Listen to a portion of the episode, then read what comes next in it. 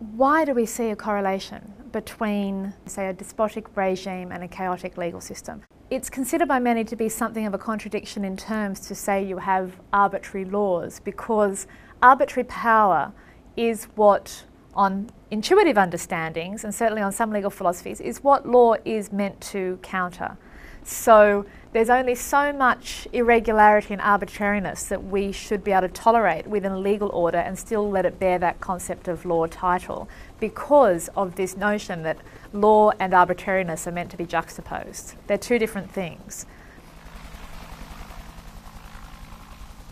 If you look at, for example, the United Nations um, reports on the rule of law in transitional societies. So societies that are transitioning from more despotic regimes to more democratic regimes. What is reported in that kind of material is a consistent record of uh, poorly drafted laws, poorly accountable officials, corruption, um, breaches of human rights, whatever the, the range of ills might be, but you have a legal system that looks chaotic from the point of view of those who are subject to it, and that the objective in trying to bring a rule of law ethic into such a system is not only to tidy it up, but to put the legal subject in a position where they have a different kind of relationship to power than they did in the past. I'll put it this way. What do tyrants want? Uh, tyrants usually want flexibility. They want power. They want to be able to maneuver as is necessary to their ends. And this is where law can cause the tyrant a little bit of trouble.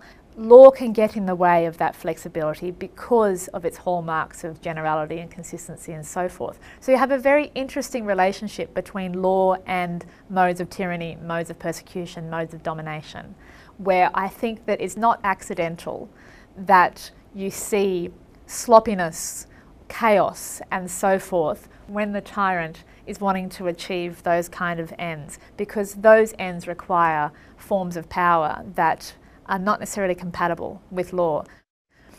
What we have here is a correlation between the tyrant who wishes to have as much power as possible and a chaotic legal system. Chaos gives us room to manoeuvre, it gives us power. If we tighten that up and we get clear, we cease retroactivity, our officials are accountable, our laws make sense, our laws don't contradict each other, then we have two things that happen. The first is that the tyrant just found himself reined in. The second thing that happens is the legal subject just found themselves more empowered vis a vis their relationship with the tyrant. And what does that empowerment consist in? And this is where I think Fuller has something very interesting to say. And, I'm, and it's not exclusive to Fuller. I think that all legal philosophers can see that as soon as we start to proceed through a system of general rules announced beforehand that the subject knows about and that the, the lawgiver is, in, is accountable to, then what we've done is introduce a system where we require us, the legal subject, to be an agent.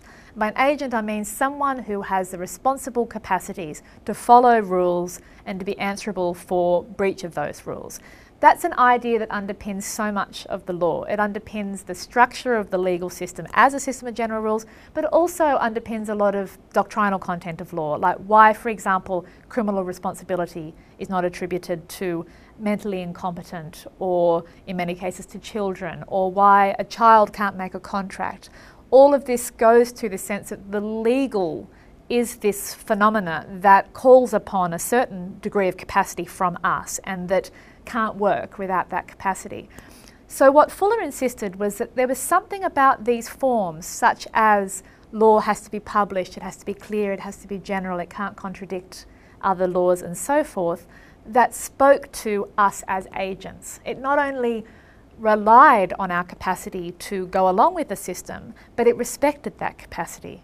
It's a step away from the kind of direct control and, by extension, the sort of flexibility that the tyrant might want over the outcomes in our lives. It's a step away from that. It's a mediated step away from that. But that step away in itself invests us with a, a sense of our agency and has to respect that agency.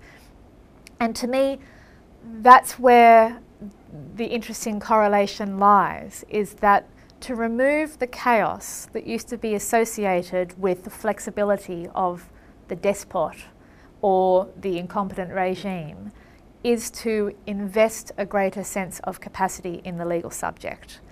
And the intuition that I want to explore further, which I think is so interesting, is well, what is this relationship between that form and this capacity called agency, and how does legal philosophy come to terms with that?